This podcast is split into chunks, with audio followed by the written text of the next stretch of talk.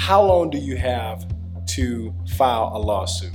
You have two years in the state of Georgia to file a lawsuit.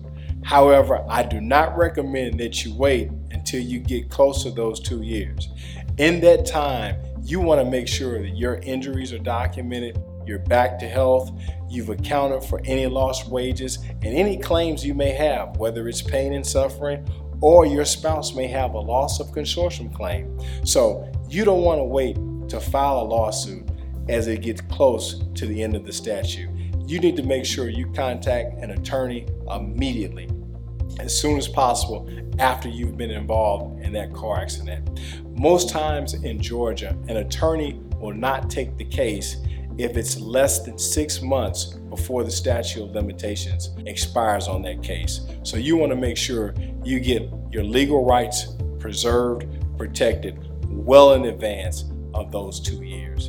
And at the Law Office of Ken Lanier, we're client focused, results driven. Let us make a difference.